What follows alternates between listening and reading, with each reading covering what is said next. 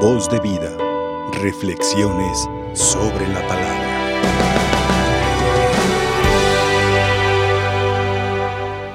Estamos leyendo los Hechos de los Apóstoles, esta pequeña organización, esta forma como la iglesia primitiva va cumpliendo con su misión.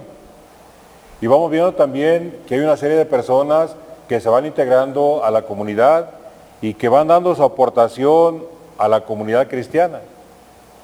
Algunas veces ayuda económica, pero muchas veces también su servicio, su presencia, su apoyo, su, ayuda a los apóstoles. Es el caso que ahora tenemos de Apolo.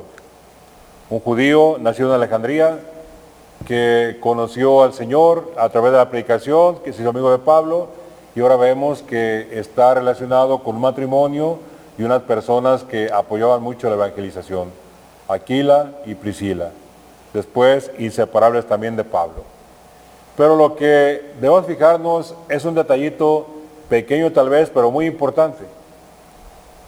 Para que alguien pueda llevar una predicación adecuada, para que alguien pueda hablar así con mucha, podemos con mucha garantía, pues tiene que tener formación, tiene que tener conocimiento de lo que está haciendo. Y Apolo, claro, en un primer momento hablaba de Jesús, pero ahora escuchamos cómo Aquila y Priscila lo instruyen para que tenga un mejor conocimiento y para que su testimonio sea más claro, para que tenga con más elementos de la vida de Jesús, de la aplicación de Pablo, de la aplicación de los apóstoles, y él pueda, pueda desarrollar plenamente esa función en la comunidad.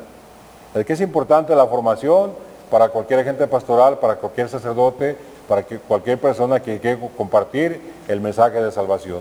Y es un ejemplo de docilidad de parte de Apolo para poder formarse.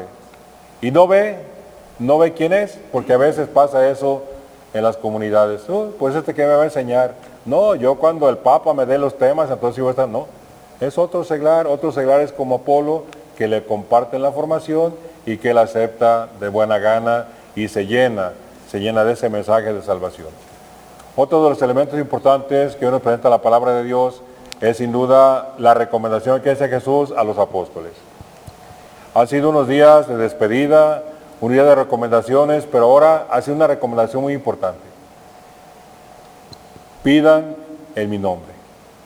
O sea, Jesús es el mediador. Jesús es el intercesor primero ante el Padre porque es el Hijo. Y da al Señor una razón muy clara, una razón muy, muy llena de garantía para nosotros los cristianos.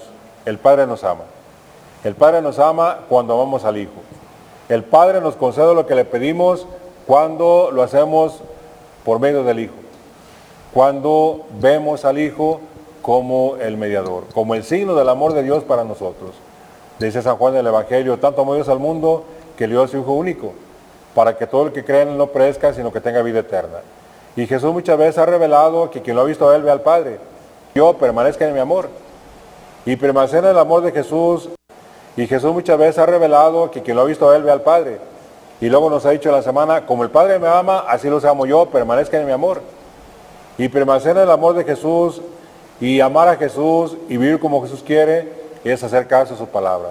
Es vivir su palabra, hacer realidad lo que Él nos ha pedido. Permanecer en Él a través de la Eucaristía, a través de la oración, a través de la escucha atenta de la palabra.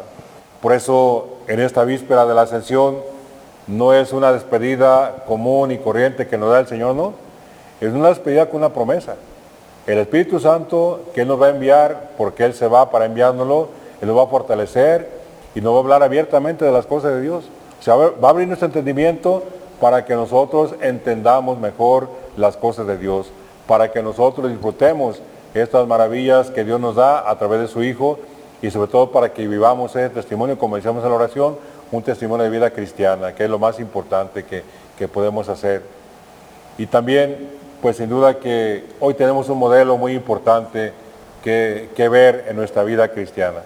Primero, la Santísima Virgen, un modelo de alguien que está abierta a la acción de Dios, un modelo de alguien que supo aceptar la palabra de Dios y hacer la vida, al grado que esa palabra se encarnó en su vientre y su carne de su carne y sangre de su sangre, y esa palabra es Jesús, el amor de Dios para nosotros, el Hijo amado del Padre que viene para nosotros.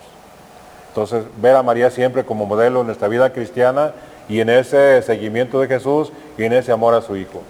Pero hay otra persona que celebramos hoy, San Isidro Labrador, un hombre que nos dice que a través de la sencillez y a través de, no, no aparecer mucho ante los demás, es posible ese contacto personal con Dios.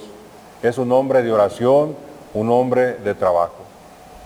Isidro, un joven que se crió con sus tíos porque pronto quedó huérfano, aprendió sin duda de ellos una vida cristiana auténtica, una entrega a los demás.